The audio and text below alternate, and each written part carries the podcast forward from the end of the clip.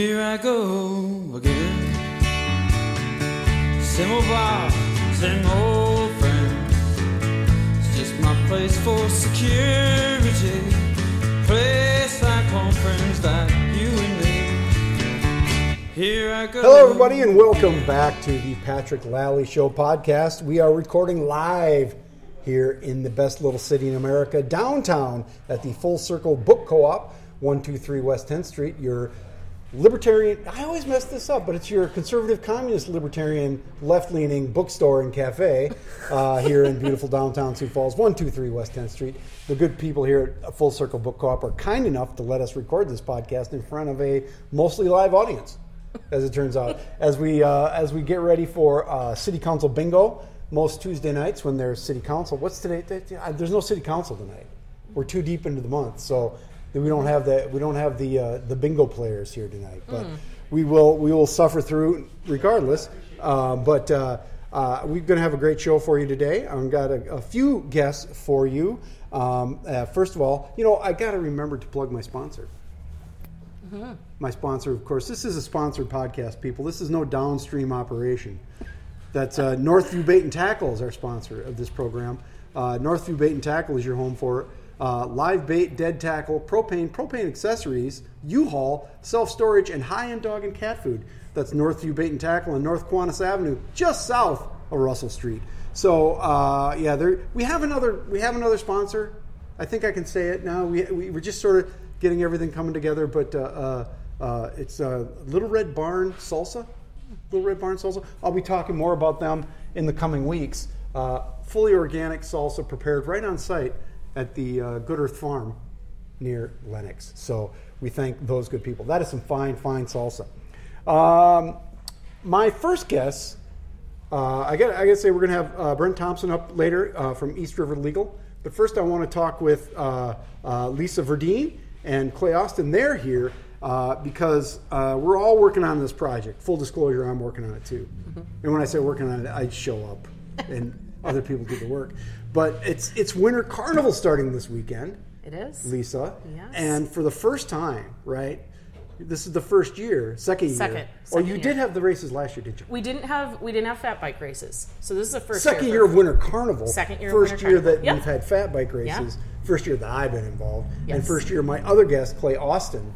This is your first year for being involved, right? With Yes, this? it yeah, Absolutely. So Clay Austin, I, Lisa is the marketing director Mm-hmm. for the Girls and uh, Boys and Girls Club of the Sioux Empire, which is the uh, the sponsor of Winter Carnival, and Clay is the treasurer for uh, FAST Falls Area Single Track, which is uh, uh, uh, brokering and getting involved in orga- organizing this race series that we're going to have coming up, beginning on Saturday.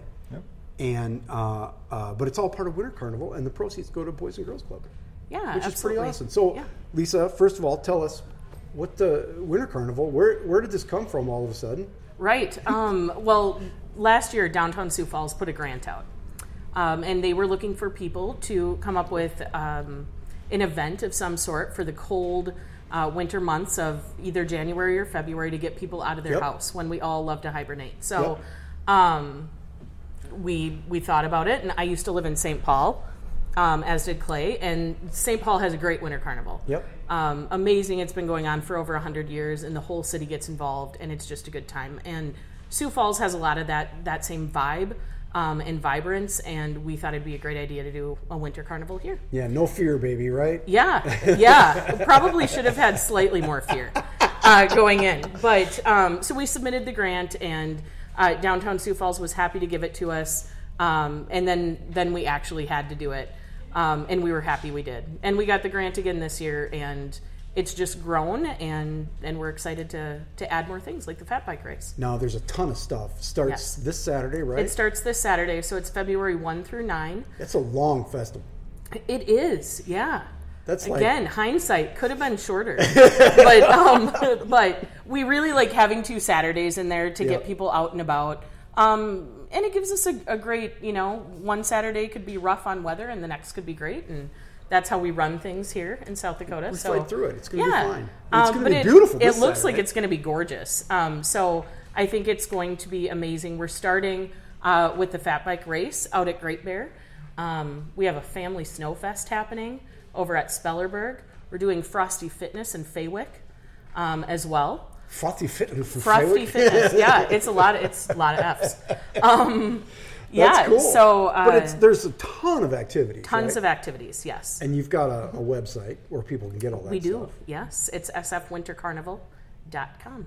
And uh, you've got the full schedule up there. But We do. Um, now, the, the fat bike part of this is new. What made you decide to do this? Um, well, I know Clay, Ah, and that that's how was a this- super. Now it's all coming full right. circle for me. It is, but um, you know what we what we've looked at with Winter Carnival is trying to get lots of different groups of people involved, um, and not everybody's going to be into every event, but we sure hope that we found an event that everybody could be into. Yeah. Um, and fat biking is great. There, Sioux Falls has a great biking community, and um, there's no reason to not add something like that and get people outside. So, Yeah. And so, Mm-hmm. Clay, we're actually going to have three races to Yeah, benefit. Yeah, make a uh, whole series out of it. Yeah. So tell me, uh, the, this Saturday is a Great Bear, which people are thrilled about. Yeah, we don't very often get access to Great Bear, so we went, decided to go big and try and get the ask. We thought we'd get more racers involved, just as being excited to go ride at Great Bear. So the first race is going to be at Great Bear. The next two are going to be at Tuthill Park, um, the eighth and the 15th Mm-hmm. So Three consecutive Saturdays. Yeah, three consecutive Saturdays. Um, the idea for the series came from Patrick's work on the dirt bike and cyclocross and gravel races they've been doing the rest of the year. Yeah, not, not just me, the whole uh, Sioux Falls uh, bike, Bike racing, racing series, Yep. uh, which is a lot of different people. But this part of it is just awesome. Yeah, exactly. We just we enjoy having activities in the winter. There's a vibrant community in Sioux Falls. The racing atmosphere is fun. I mean, you don't have to be super competitive or very like overly strong to come out to the race. It's a low key event that's Yeah, really in fun, fact, so. in fact, on good Saturday at the, for the Winter Carnival, Yep.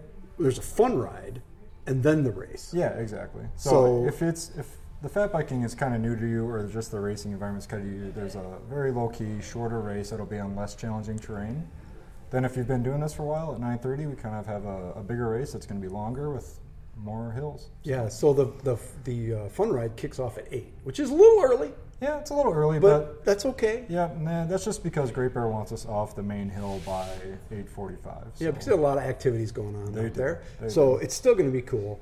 Um, and the, the, the cool thing about the fun ride is it's going to happen right down by the chalet. Yeah, exactly. So if you have anybody who wants to come watch, or you just want to observe, you can sit on the nice deck Great Bear has out there and Yeah, heckle. heckle and enjoy the show. Heckling's fine in this It's- atmosphere. Yeah, absolutely. If you've Uh, ever been to a cross race, Yeah, that's right. It's like it's like cyclocross in the winter on bigger bikes. Yep. Um, but the the race at 9:30 Mm-hmm. could be quite the challenge. yes, it could be. So there is some large, quite large hills and some quite steep descents. So it'll be fun. I mean, It's snow. What could it's go snow wrong? exactly. It doesn't hurt that bad. So. Uh, and if you're a fat biker, you already know these things. Yeah, exactly. right? You're pretty familiar with crashing. So. just you know, if you're not, just come out and hang out with us. Absolutely. That'd be great. Then the next two Saturdays uh, are at Tuthill, Yep. which the second Saturday is still Winter Carnival because that thing is still going on. That's right. So that's the last day of Winter Carnival. But then we have one on the 15th as well, just to make it a series. Yes, absolutely. So all the proceeds are going to the Boys and Girls Club Yep, too. So absolutely. And so it's a great cause, and uh, you can register for those races in advance right now uh, by going to bikereg.com. Bike reg. I always say reg because R E B I say I. reg too. It's B I K E R E G, Right. but really it's short for registration. So Right. people say reg, bikereg.com, and just you'll find it on there or follow us on Facebook. And you can register day of too, right? Yep, you can just come on out and give us your money. It doesn't cost any more. Um, it is a USA Cycling certified event, so if you're not an annual license holder, um, you will need a one day, but that's easy. And uh, um, just come and talk to us. We'll take care of you. Yeah. And remember, the money goes to Boys and Girls Club. Yep, absolutely. And So- the, the trails at Tuthill are riding amazing right now. We've been grooming them when we can at night, and they're just packed in really great. So, So- it'll be a fun event. Uh, Let's just uh, talk just briefly about Fast and Tuthill because Mm-hmm. this has been uh, a, like a, a watershed year up at Tut, Tuthill in the winter, right? It is. I mean, we haven't officially opened Tuthill. There's still some work to be done with some signage and uh, control measures, and there's more trail work that we got to lay in there yet. So Yep. we hope to do a grand opening this year. Yeah, but it's been riding on it. We had mountain bike races there last year. We're going to have them this year. We'll talk more about that. The amount of road. traffic it sees is um, remarkable, Yeah, actually. hikers, runners, Yep. uh, everything. It's awesome. Yep. Um, but tell us just briefly about the big vision of Fast, uh, because you've come a long way in the last few years. But you got you got a big vision. Yep. So we have a, a stretch goal of 25 miles of single track in the Sioux Falls area by 2025, And we're at what? And we're at what? We're seven or eight. Yeah. You know, and that we actually had a setback this year with all the flooding because we have a mile and a half down by Yankton Trail. Yep. And as you probably observed, that was underwater for about eight weeks Yep. this summer. Yep, it got So- trashed. Yeah, so we got to decide if we're going to continue to invest labor and money into maintaining that, if it's just going to flood half the summer, or we move somewhere else. So Right.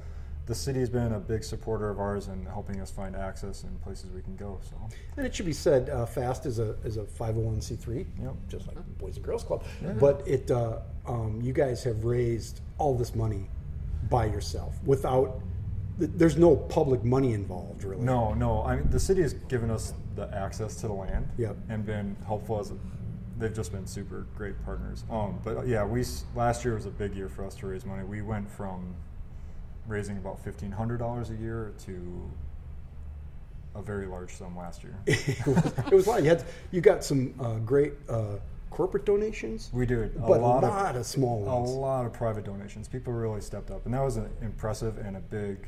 Um, it's a lot of motivation for the fast board to like really continue to do more work. So 'cause Yeah, it's awesome. The desire is there in the city. So Um, and uh, should be said fast. Falls Area Single Track. Follow them on Facebook. You guys got a website too, don't you? we do. Yep. Yep. Yep. FallsAreaSingleTrack.org. And uh, Girl, Boys and Girls Club Winter Carnival. Yes. sfwintercarnival.com, right? But you also are a Yes. Facebook situation, right? Facebook, Instagram, Twitter, just the whole thing. Yeah, and so Winter Carnival, Yep. get involved. There's so if you, if, regardless of fat biking, yeah, we want you to come and race, but go out and do something with uh, Winter Carnival. We didn't even talk about the concert and the, the beer festival that's the. Yeah. the, on February eighth. Yes. So February 8th, we're going to be down at 8th and Railroad. Um, and it's really kind of taking that summer uh, block party that's Mm-hmm. always happening and ha- making it happen in the winter because why not? And you'll be in a Um, heated tent. though. Yeah, no, we pump heat in because we're not completely crazy. um, but it's a giant tent, and uh, we will have music down there. but not Um, just music. not just music. This year, we and this is new this year. We're doing um, a craft brew fest. So we're Yep. doing brew fest and winter games. Um, and winter games are yard games In in, big form. in So we're winter. doing large beer pong and Yeah. um, all of those things are happening. Uh, and it's six um, great local craft brewers coming. And and uh, great local bands. great local bands. Yes. Um, uh, yeah, so we're gonna have Denim down there, Denim, yep. um, the Tenenbaums, and uh, OK Parade with Wes Eisenhower. Yep. So that'll be great. You have to. Mm-hmm. Yeah. It's it's uh, it's the second iteration. No, it's like the eighth iteration of Wes Eisenhower's Yes. uh, Yeah. uh, expression. Yes. Uh, so that'll be a great show. Yeah, he came out last year with OK Parade when they um, kind of first got going, and Yeah. and so we're excited to have him back. Yeah, if people don't know, Wes Eisenhower is Soulcrate Music. Correct, So, yes. And uh, and he is uh, so it's a it's a great uh, act. It'll be a huge event. Mm-hmm. Also, if you if you uh, uh, sign up for a fat bike race, Mm-hmm. you get entry. Entry to Brewfest, yes. There you go, people. So free entry, and it's four hours of unlimited tasting, um, which is pretty fantastic. So you come and do yeah. the, the, the. We should say the Tuthill races. The, the, the second and third race are at noon. Mm-hmm. So you come, you race, you hang out, then you go right down to the beer fest. When Yes, and Brewfest starts at two, two to six. Perfect. So it's perfect timing. you can ride your fat bike. It's not that far. You can ride your fat bike, and then you can ice skate on the pop-up ice rink that we're putting Oh, up today down there. So that'll be up all week. It will, yeah, the first through the 9th. And it's, uh, we shipped it in from Switzerland, so there's no real ice involved. It's glice. It's a synthetic ice rink. Get Um, out. Yeah. Yeah. You can skate on it all year. I think we might break it out for Riverfest. We'll see. Oh, that's yeah, awesome. in the summer. I li- this is getting better all the time. Yeah. that's a great idea. Do it in the summer. Yeah. Uh, Lisa Verdeen, she's uh, marketing director for the Boys and Girls Club of Sioux Falls. They're excellent people. And Clay Austin, he's the treasurer for FAST. That's Falls Area Single Track. Uh, guys, thanks a lot for being here. Yeah, thanks, thank Pat. you. We're going to come right back after this short interlude from my man Rich Show, soon to be inducted into the South Dakota Rock and Roll Hall of Fame. We'll be back talking about the census and uh, East River Legal. Stay tuned, people. You're going to love it.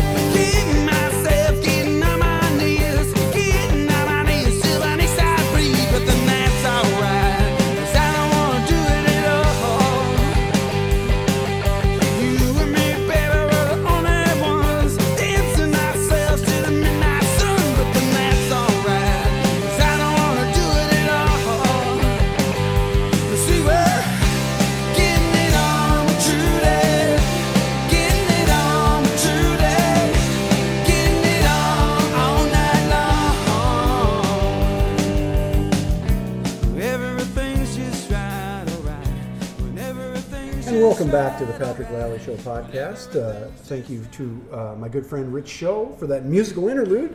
Uh, Rich, of course, being inducted into the South Dakota Rock and Roll Hall of Fame. I think it's this summer sometime. I don't know. But uh, he's great, and we thank him for the use of his music. Uh, and uh, I hope you enjoyed that. Uh, my guest now in the second segment is Brent Thompson. He's the executive director of East River Legal Services. And uh, uh, Brent, thanks for being here, man. Oh, thanks for having me. I appreciate it. So, uh, Brent, first of all, um, you're fairly new to Sioux Falls. Uh, how did how did you end up here? Yeah, I've been in Sioux Falls. Uh, my family and I moved here about three and a half to four years ago. Um, came here to kind of help move legal services along in the eastern half of the state. So the East River Board brought me in um, to kind of take a look at uh, the delivery of services and kind of bring um, legal aid into the into the future or, or the present, I should say. Yeah. Uh, I don't want to set too high of a goal there. Um, and you know, we're just about furthering uh, access to justice for, for the community and uh, those members of our community who need assistance. So, what does that mean? Access to justice. Uh, access to justice is the belief that everyone, regardless of um, regardless of their income, regardless of their race, regardless of their gender, regardless of anything, uh, have equal access to our courts. So, cornerstone of America is that justice is blind. You know, in this day and age, that becomes less and less true. So our mission is to is to correct that. So we provide free legal services, um, as well as a broad array of information and uh, resources to help clients um, access the court system and represent themselves, or have us represent them, so they can they can um, exercise their rights. Yeah. So we're going to uh, talk a little bit about the census uh, later, but uh, because it's a it's a big deal, and I think It's a huge deal. kind of kind of crept up on me here. It's a census time. I think it's kind Uh, of creeping up on everybody. Yeah, yeah, that's right. Every time, ten Yeah. years. Uh, yeah, yeah. Who knew? Um, so, uh, and we're going to talk about that in a minute, but I want to um, just discuss a little bit. Um, as you said, uh, the, the board brought you here to run East River, East River Legal Services. Uh, how did you end up uh, as uh, a lawyer working in this particular area? Tell, tell me about yourself and Oh, what sure. motivates you to do this. Well, I grew up in uh, Mandan, North Dakota. Oh, my Um, God. Yeah, yeah, I'm telling you, from up north where it's, where it's really cold. like, uh, um, you know, I grew up. Uh, you know, I grew up poor. You know, I grew up uh, really poor. Um, you know, single mother uh, in this late '70s, early '80s. Um, you know, I think many of us, you know, recall the, the economic climate of those times, and the, you know, um, the resources out there for people were pretty thin, especially in North Dakota. Yeah, rural America Rural suffered. America, definitely, definitely. So, um, you know, that's always been kind of ingrained in me. Um, you know, uh, so it's always been kind of with me through as I've as I've grown into an adult and went to law school and just um, started, you know, with the idea this is the type of work I want to do. You know, public policy, making a change.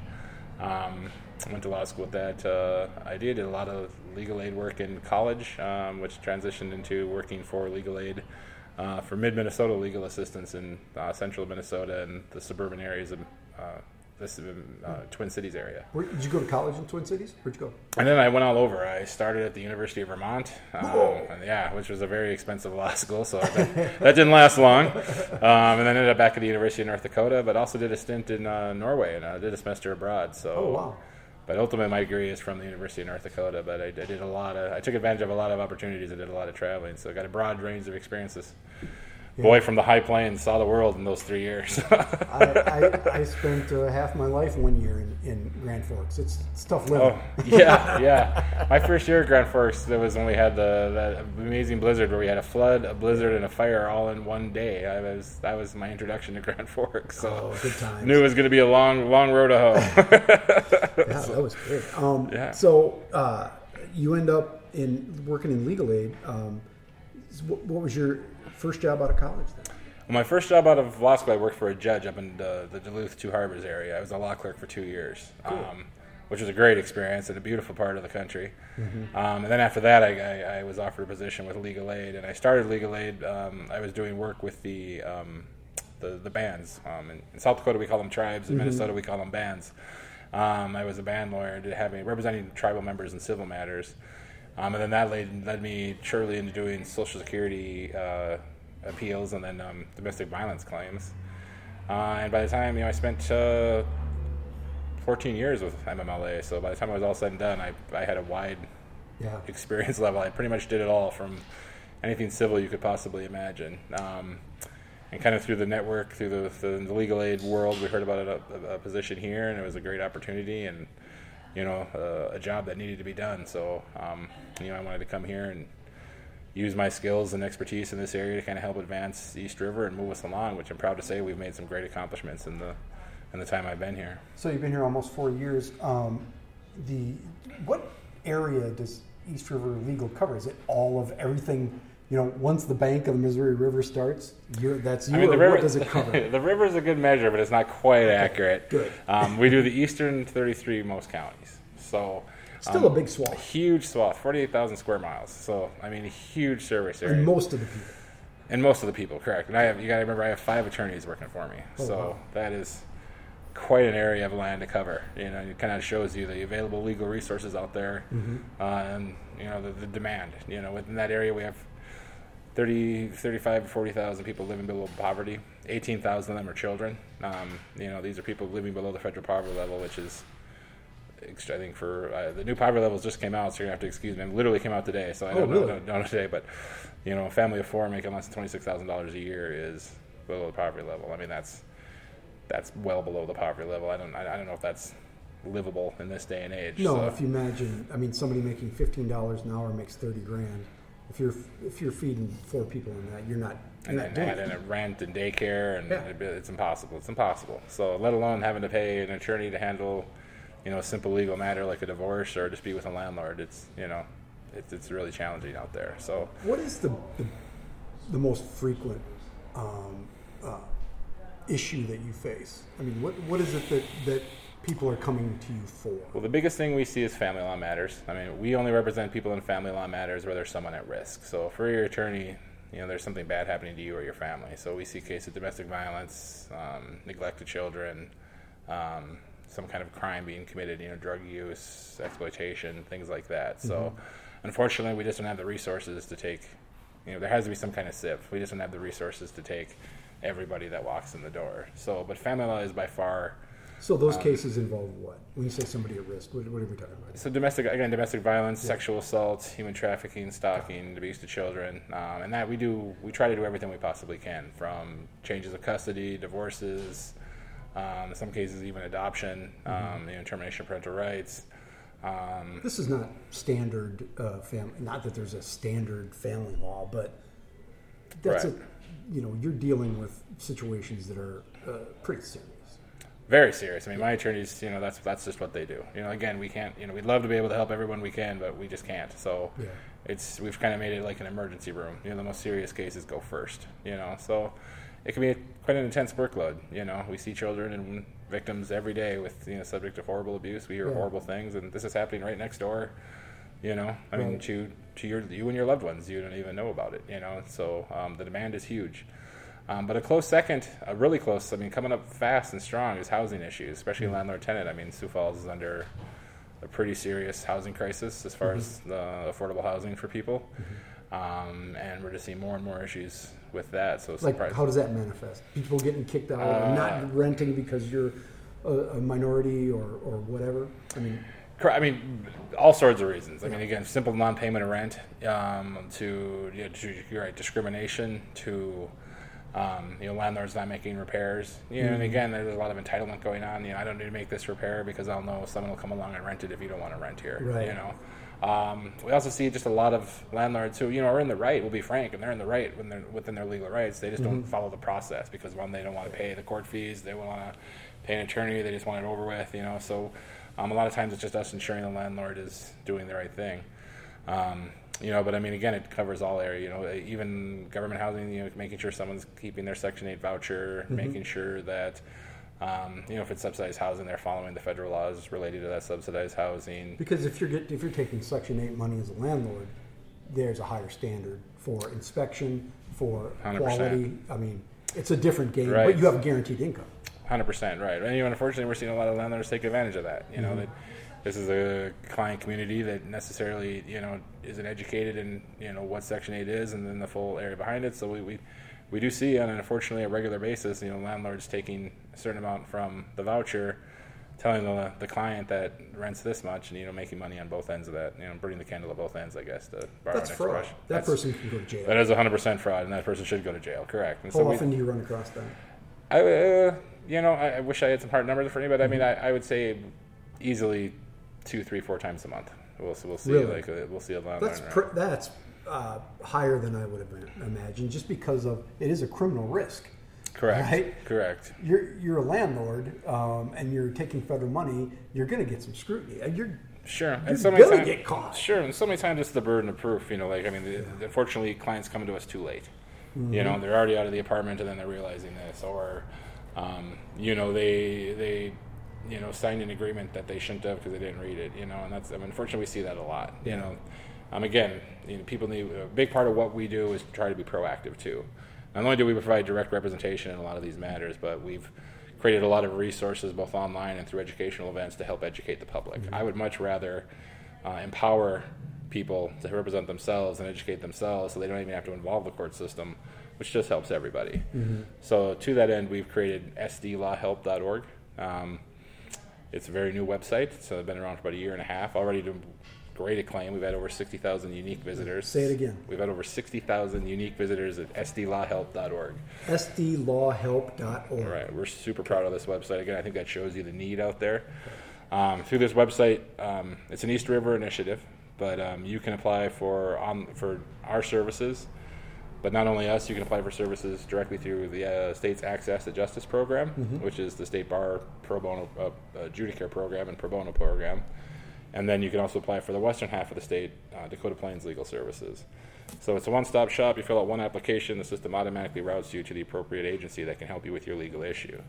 So an immense time saver for both us and the, the clients. Um, in addition to that, we populated it with a lot of information, especially regarding landlord-tenant laws. Um, a lot of infographics, a lot of videos, um, just basic, simple, two-minute little vignettes about this is this issue. You know this, know this, and know that.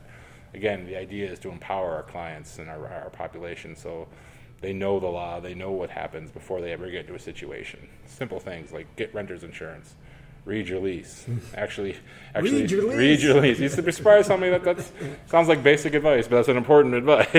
so, Um, so I mean, again, a big part of what we do is information. We also do a lot of community education events, a lot of outreach. Um, you know, we're in veterans communities, we're in uh, older American communities, um, domestic violence places. But just even then, uh, you know, that's got to be a huge uh, hurdle because uh, most people don't know who you are. Right? Unfor- unfortunately, you know, the, the program's been around for 43 years. Mm-hmm. Um, and it just has not done, a, you know, the previous administrations have just not done, done, done a good job of advertising, getting the word out there. So Mm-hmm. Um, I've officially been executive director. It'll be three years. I came on as a consultant at first and then Mm-hmm. took over as executive director. So it'll be three years for me, April 1st, as director. And in those, that little three year period, we've worked hard to really get the word out there. You what's know, your what's your client base? I mean, how many people do you serve in a, in a typical year? Um, oh, Becca's gonna be mad at me. I forget the I forget the specific number. I do know in 2017 we doubled service numbers. We did it again in 2018, Wow. and we're up by over 900 numbers this year. Um, I want to say we're just over 3,000, but I'm not, knowing me, I'm going to misspeak. Um, I think last year was 2,600. I want to say. So, We, yeah, we've had some, we've had some help from the audience. yeah, we've had my, my, my trusty sidekick here is throwing me some numbers, Twenty six hundred people. That's a lot of cases. It's a lot of cases. I'm really we have a cracking staff. Like we, we really have a young, energetic, vibrant staff who's really out there looking to better. you got um, five lawyers and how, how many other staff? We have staff, a total staff of 15, including myself. Um, you know, um, we have we have five attorneys. We have uh, a pro bono coordinator um, who helps uh, form clinics. I'm proud to say too that's another area we've really improved upon. We've started some really fantastic clinics, um, free legal clinics here in the program, uh, monthly clinics. I'd love to talk about that in a little bit. so you just show up. I mean, you, You you just guys, show up. Yep. Like, um, proud to say we, you know, through a special grant through the through, through the state, um, we were able to start uh, in partnership with Dakota Plains. We created South Dakota's only veterans clinic. So I see. it's the only full time legal clinic offering services to veterans. Um, we have a whole attorney who's dedicated to uh, any any issue regarding. I keep the definition of veteran very loose. I don't care if you've been honorably discharged, dishonorably discharged. If you served and you have a legal problem, come to East River, and we'll, we'll try to help you. Um, That's so- pretty cool. So you've got um, you, your clinics sort of focus on the uh, various constituency groups or uh, that kind of thing. I mean, I mean, w- like- you know, I'm a very data driven. Um, I don't know what the word is. Very data driven in my decision making. Um, you know, big part of what we do is I'm not looking just to offer services out there for anything to anybody. You know, here's a free lawyer, here's a free clinic, or here's a free this. You know, we want to look at what the demand of the community is, what uh, South Dakotans are looking for and need, and then we try to fill that void. So. We became aware very early on that one of the greatest unmet needs for veterans is the lack of legal services. So that's why we, we pursued this funding and started this this uh, clinic, and it's very small right now, but it's very new, and we really want to grow it. I mean, I, I foresee it in the future being a full-fledged, well-staffed, um, very populated legal clinic. Um, there's another clinic we're really proud about is the Alternative Dispute Resolution Clinic, or we like to say in the legal community ADR, to use the acronym. Um, so yeah. So that's so what? Um, so what we do? This clinic provides free mediators for our client base. You know, in uh, in civil matters. Right now, family law matters. got it. Again, To keep it out of court. to keep it out of court. So we save clients and opposing parties attorneys' fees. We save court administration time. We save judges' time, and again, providing a simple need. Um, and our latest clinic, that's actually just going to kick off next month, is a forms clinic. So this is an unbelievable, unbelievable, huge unmet need in the state of South Dakota. So South Dakota has been defined as a legal services desert, meaning there's an extreme lack of resources here. Um, the unified judicial system does have online forms with instruction books. Forms. Uh, court- F-O-R-M-S. F-O-R-Ms, court forms. Yep. Um, but they unfortunately are pretty limited. I mean, these are really complicated things to draft and shepherd, make sure they meet the requirements of the law, make sure they're uniform, and all at the same time making sure that they're readable by a person filling this out. You know, there's not a lot of resources out there um, for someone to sit and help fill this form out.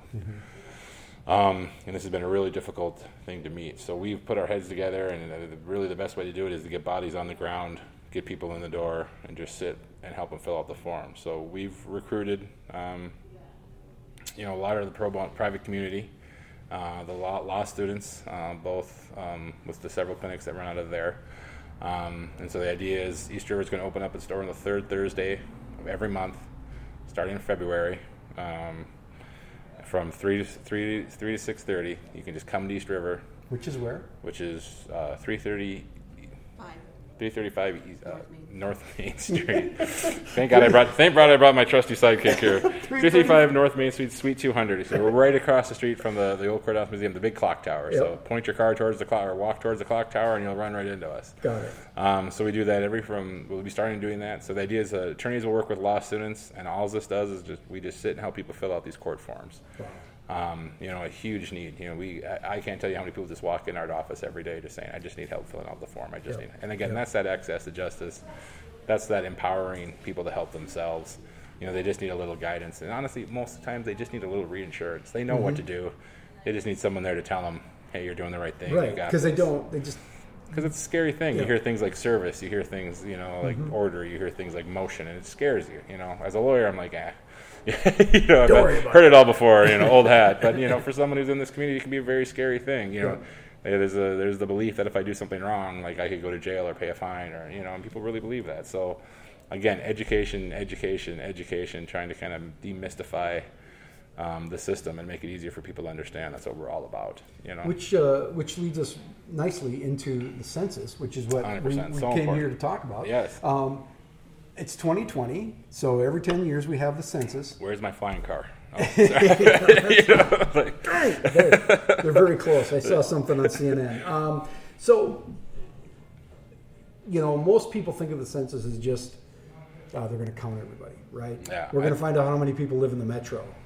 I think people have a really a big misgiving of how important the census is. I, yeah. But for you, it's particularly important because it has a direct, uh, a a one to one relationship to how much you get. for, for- not just for me, but for my agency, for federal funding for schools, for government, for um, for social social um, for benefit for social welfare benefits. Um, direct direct uh, connect there. So.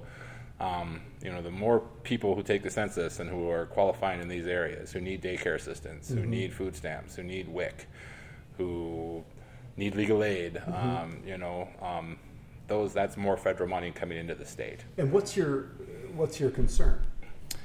The concern is that historically the census has been very inaccurate, and the last census in particular had a lot of issues with it. And I think we've all seen the news stories about this census and the kind of the politics behind it. You know, and I, I, I'm not a political person. I don't care about that. What I care about is getting accurate numbers, so we understand who is in South Dakota, so we have a fair shot of offering those services to those who need them. So And, you and you're making reference to the citizenship question or the uh, the citizenship. question. Citizenship, correct. I mean, Yeah. South Dakota is a large, large migratory rural worker program. Uh, program. That's not a program. A large population, excuse me. reality. Reality, and that's Yeah. just the reality. Like these people are here. These people, I, I, I, I don't want to get into the fight why they're here. I don't care why they're here. They're here. And the Mm-hmm. reality is, they're in our schools. Um, they're in our system. They're paying taxes. Um, you know, they're doing work. You know, these people need to be counted. Um, Much of it in rural. Amer- much not- of it in rural America. Not downtown, Sioux Falls, not just Morels. Hundred percent. right? You're talking about farm workers in the dairy industry, in the cheese industry, and, Correct. uh, the the, the uh, pork industry. There, there are, there's a huge labor shortage in rural America. and These people are filling that void, hundred percent. Yeah. Right. Yep. And so I mean, these people need to be counted. Um, you know, there's also like I think a lot of you know people have a misgivings of government, and you know this is you know or just are annoyed with it. You know, I don't want Right. to spend the five to 10, 15 minutes and sit and talk to this person. I'm just going to pretend I'm not home. You know, so I got the Netflix on. yeah, yeah, like I, leave me alone. But um, you know, so it's important that we get accurate numbers. It's also important for our court system. You know, our court system in South Dakota do get federal money for you know child support issues and uh, drunk driving issues. Um, Well, you and know, that- that's that, not- that, is the basis for the amount of federal, really the one of the primary basis bases for the amount of federal money that comes into a state. And so right, very and it's important not that that be it's accurate. not just for the court system is completely overworked, hundred percent. and that affects everybody. Hundred percent. I mean, these these I, I have so much respect for the court administrators. I just want to shout out to all the court administrators out there. These are very hardworking people who don't make a lot of money, who are well overworked and just underappreciated. Um, you know, so I mean, and this is again areas where our courts definitely need more assistance in this area, uh, and the census is super important to that. And Um, so, how are you guys getting involved with that? Again, through a lot of education, you know, I'm big on that. You know, we're trying to get out there, spread the word. We've done a lot of social media pushes, just trying to educate people to get out there, be counted. Um, you know, it takes a little time, but it has a lot of importance. I mean, these are the numbers they're going to use for the 10 years, regardless of what the reality is. I mean, does anyone really think the, the 10 year, uh, the 2010 census is a reflection of South Dakota today, especially like the Sioux Falls, Lincoln County area? No. No. And, You know, and we so- were talking about this earlier that it, when we talked about the census in, in 2000, when I had a lot of experience with it in 2010, um, there was a lot of there were changes in terms of uh, uh, reporting of racial diversity, um, and and you know there's a lot of confusion about ethnicity versus race and, and all of that. But our concern back then was really undercounting of the tribes, uh, Native American people in South Dakota. And I think that in the last 20 years, while that probably is still an issue, the, the, the idea of the count in Sioux Falls itself has to be a different animal. hundred percent. I mean, you know, and again, I, I think it transcends, you know, race and, and all those issues. I mean, I definitely think it's a class thing. You Yes. know, um, you know, the, today's generations are facing something that we never faced before. I mean, we see it every day. There's a amount of people. I mean, there's a new version of homelessness out there, and it's basically summed up by couch surfing. Mm-hmm. You know, staying with family members. You know, the number of children enrolled in the Sioux Falls School District who are staying with family members, you know, that, that are not their immediate family is skyrocketed, especially in the last 10 years, let alone families residing for other families, be it short term or, you know, long term or whatever. You know, these people have a tendency not to accurately report because, you know, a lot of times it's a, it's a lease issue, it's a violation of their lease mm-hmm. or a shame issue They think or we're going to go to jail because of something else. yeah, I don't want to get. I don't want to get. I don't want to get my sister evicted because she's allowing me, and my husband, and my two kids to stay there. You know, while we find a new place together, or, or yeah, you know, I, I'm not here legally. You know, so I don't want to report or talk to a government worker. I mean, there's nothing you can say to a census worker. You just don't that's answer gonna- the door. Yeah. Oh, actually, just getting an accurate count of these people that acted. Yeah. I mean, you're the government. Why would they trust you? Mm-hmm. You know, and, and, and that's what it is. So I, we, mean, we- I don't trust the government. yeah. so I mean, we're you know we're trying to get out there to educate that yes, this is the government, but it's not going to affect you in any way, you know, other than benefit you, you know, getting an accurate count. I mean, Mm-hmm. how can you solve any problem without first realizing the facts and what the problem is? And that's just what the census does. Well, it makes it easier to ignore it, right? Hundred percent, hundred percent. So if there's not a lot of, you know, if the census says there's not a lot of poor people in South Dakota, we then we know got to pay attention to those poor people, and you know, How about that? There aren't any poor people. yeah. And I think we all know that's actually not true at all. So um, So, that, which also brings up the question that has come up now the last couple of cycles, and that is uh, whether or not we should uh, allow for the use of estimates and algorithms to uh, what many experts say is more accurately uh, uh, take into account the, the number of people who are here without actually having a full head count. So you do this through very scientific means, which is sample counting and and uh, actual predictive methods that work better than the attempt to count every person. Yeah, you know, it's, we're so comfortable with algorithms, you know, on our social media and I mean, the stock market. Geez, I mean, that's one.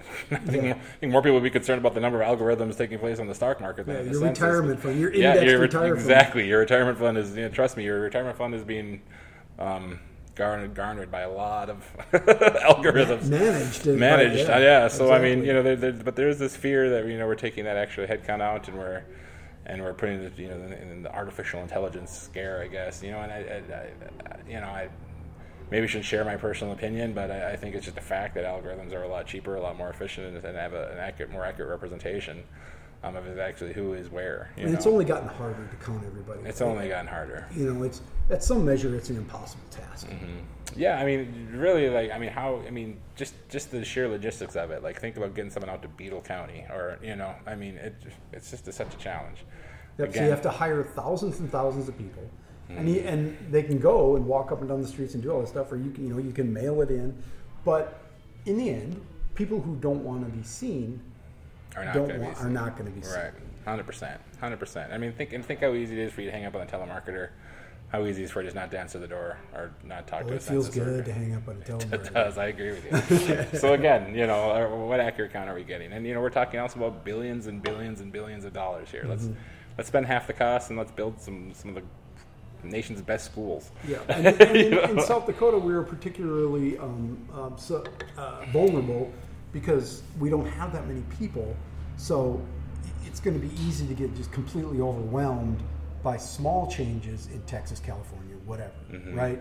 So the, we need every person Right. to get to to get our cut, so to speak. Yeah, I mean, ultimately, I don't care how. I mean, I honestly don't care how we get there. If you want to use an algorithm, I'm, I'm not preaching for any side anyway. If you want to use an algorithm, Right. if you want to use a head count, what I'm preaching is an accurate count, like an actual representation of America. Yeah, And we, again- well, and we're going to be using. We aren't going to be using an algorithm this time. We're going No. to be using the head count. So, uh, at some at some measure, that's a, an argument for another decade. Yeah. Um, but it, it's it's beginning, right? Yeah. I mean, it's it's underway. Yeah, it's starting, and I mean, I think that's just you know, change. You know, times move slow. You know, change change comes at a snail's pace. So What can I do? What can people do? I mean, it's that's the hard thing. Like, is- other, other than fill out my form, what can I do? Yeah, hundred percent. I mean, with the census, that's true. You know, but you know, it's it's. I think it's again. I think a lot of it's the power of understanding the problem. I mean, again, I don't. And why we're here and talking today is I don't think a lot of people recognize the importance of the census and what that ties into and what that means to your state. You know, um, I mean, and states suffer. You know, I, I mean, I, I'll keep it in the reference of my uh, world, the legal aid world. You know, um, you know why the census is every ten years. They do do um, smaller I guess, Estimates. estimates. You know, every two years. Yep. Um, you know, and there was an estimate a couple years ago, and there were legal aids hurt. There were legal aids that lost millions of dollars because you know those estimates cut down you know the poor population or this and that. There's states that lost millions of dollars in federal funding, not just on legal aid, but again with like WIC and pu- public benefits, as, you know, as well as like federally subsidized programs. Period. Um, you know, this is the basis for the count, the federal, how the federal government calculates how much money your state's going to get. So it's super vital. It's Also, and this won't change our political uh, um, calculus, but it will affect the makeup of Congress. You know, it changes Yeah. the number of representatives in states. Yeah, like it's super important to Minnesota right now because there's talk that Minnesota will be losing a, a, And Iowa. member, and Iowa, yeah. So I mean, it's super. It's it's very important. It's your voice. It's it's the it's the metric in which we decide all things um, as far as how things are going to be administered. And you know that no one likes to talk about you know administration and how we do things and this and that. Like it's boring, right? But it doesn't mean it's not important. And so, um, you know, again, I don't care how it happens. You know, I'm not here to make a political speech. I just care about let's get out there, let's get educated, let's let's participate, and let's get like an accurate representation of South Dakota. And what I'm here to make a people- political. No. Yeah, Uh, the uh, it is amazing. It's uh, it's it's just um, having having plumbed that data. It's it's fascinating work, you know. So you got to, you know, your, your your results are only as good as what's coming in. So Yeah. uh, I I can't wait to see the numbers. It's I'm kind of geeky that way.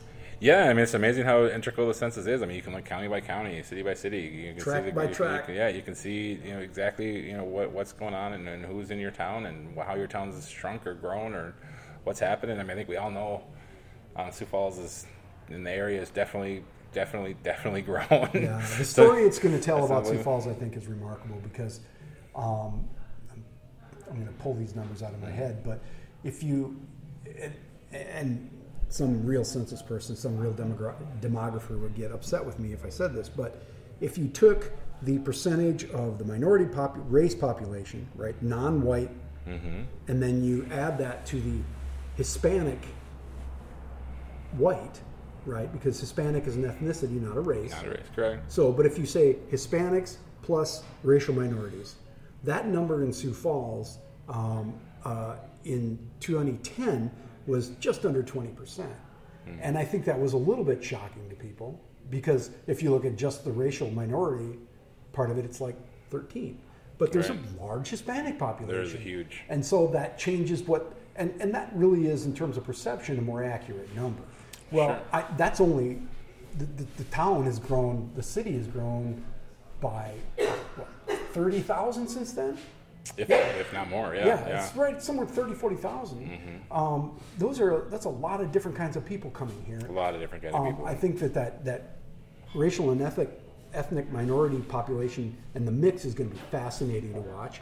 Um, and then One hundred percent. But even beyond that, just look just at the, the class, The class. poverty and income is going to be. Hundred percent. I mean, I, I, you know, the last projection they did two years ago, they, they actually said poverty declined in Sioux Falls, and I, I, I just don't believe that. I think we can look around our community and say that that is just not, that is just not true. you know, I, I don't. I mean, I think we can just see that. You know, and again, that just shows you, you know, the failing of some of these systems they have. But, you know, you- you're hundred percent right in the sense of things that are made uh, change dramatically. I'll give you another one. Um, income of females compared to males of gen- along, along gender lines. I think you're going to see a huge impact in that area now. You know, I definitely think, and that's something again.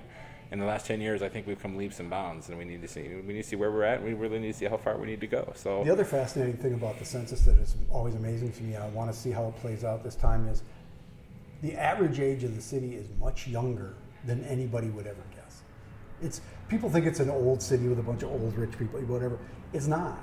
A lot of young people here in that post college age or post high school age. yeah, They're looking for uh, opportunity. They're looking for uh, family life, whatever they're looking for. Yeah. But when things go wrong at that age, they can go really wrong. yeah, Right. You can end up addicted. You can end up uh, just poor. You, you know, there's just Yeah, I mean, it doesn't have to be some long dramatic story. I mean, it just No. could, it could literally just be, hey, I had to have a surgery and I didn't have insurance, and, and not the car crash, and you know now I'm 30, 40, 50,000 dollars in medical debt, and I'm 21 years old. This Yep. is my life. Yep. It's We see- amazing. again, we see that story at East River Legal Services once a week, uh, probably more. You know, so people are getting thrown out of their houses or uh, collection people get evicted, and people, you know, and I think we tend to have a view of like who's poor and who's living in these communities, and it's just not true, you know. Um, you know, and I think another important area in the census I want to touch is you know elderly poor. I mean, we're seeing this becoming absolutely. more and more and more of an issue. And again, talk about people that we don't think about that are suffering out there that we just don't, you know, doesn't fit our stereotype of poverty. Mm-hmm. We're talking about our parents, our grandparents who worked their whole life, owned a house, had a retirement fund, you know, Outlived their savings. outlive their savings later in life or have to go to a nursing home and have mm-hmm. just that's eaten away. I mean, we all know the system now. You know, the money's got to go to the nursing home. You got to sell your house. They'll take everything.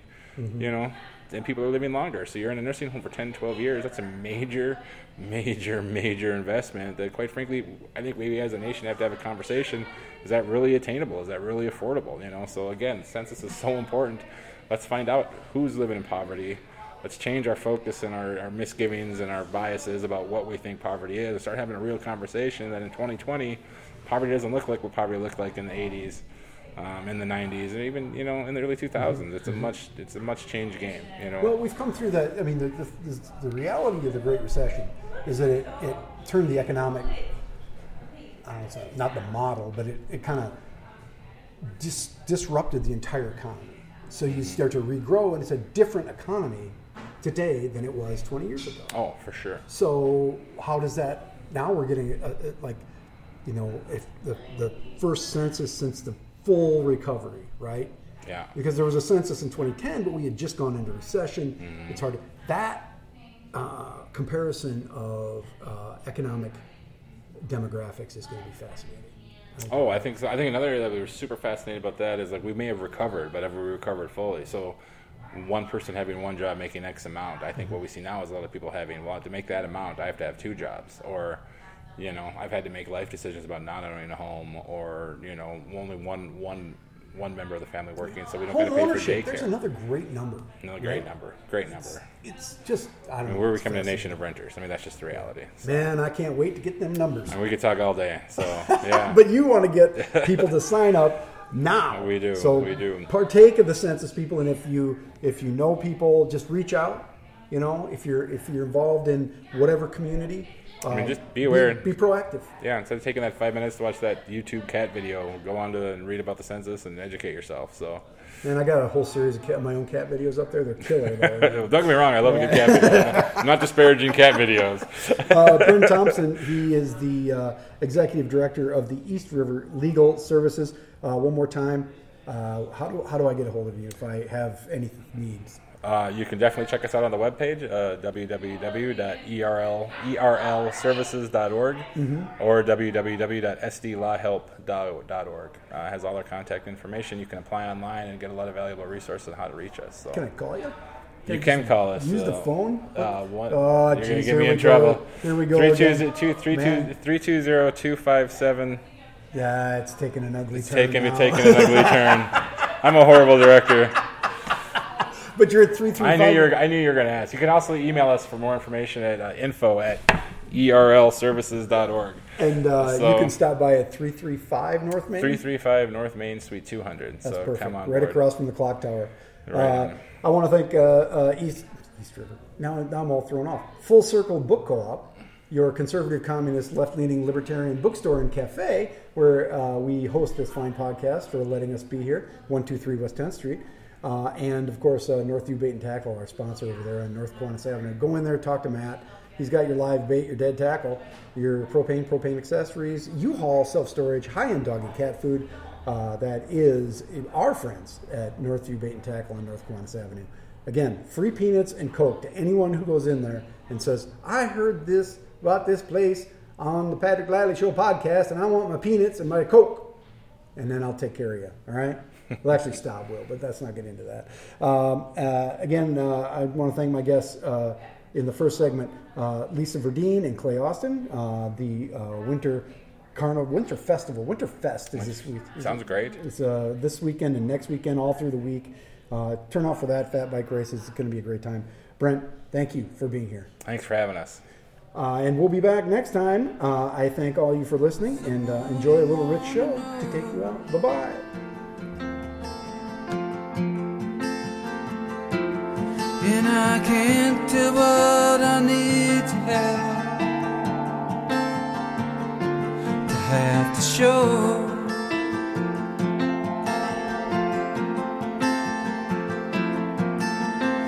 Everyone is falling